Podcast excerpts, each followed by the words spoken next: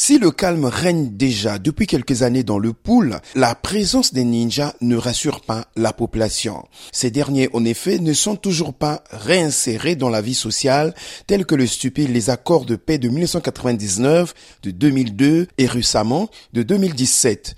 Un habitant de Kinkala s'interroge éperdument.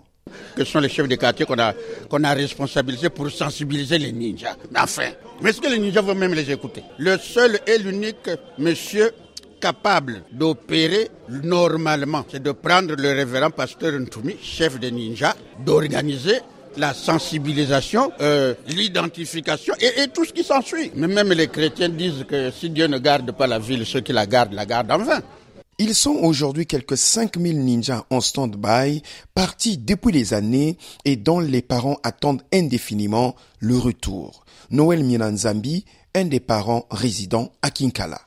La dissolution ne consiste pas seulement à leur donner du travail, à leur donner de l'argent, mais la dissolution consiste aussi au retour de ces enfants-là dans les bras de leur famille, parce qu'ils doivent créer leur famille aussi. Mais ils ne vont pas les créer pendant qu'ils sont en attente d'une situation qui ne naît jamais. Des jeunes qui ont pourtant du potentiel et aptes à travailler, tel que l'indique Marcel Bicou, ingénieur des travaux. C'est moi qui ai fait les voiries de Kinkala. Après que la SEC, je suis parti à Dragage. J'ai commencé la route Kinkala-Mendou. La quasi-totalité des jeunes qui travaillent ici ne sont pas du département du Pool. On a des jeunes qualifiés. Ils ne sont pas employés. La main-d'œuvre doit être réservée aux gens du département du Pool. Les gens qui ne sont pas préparés ou bien qualifiés, on doit les former.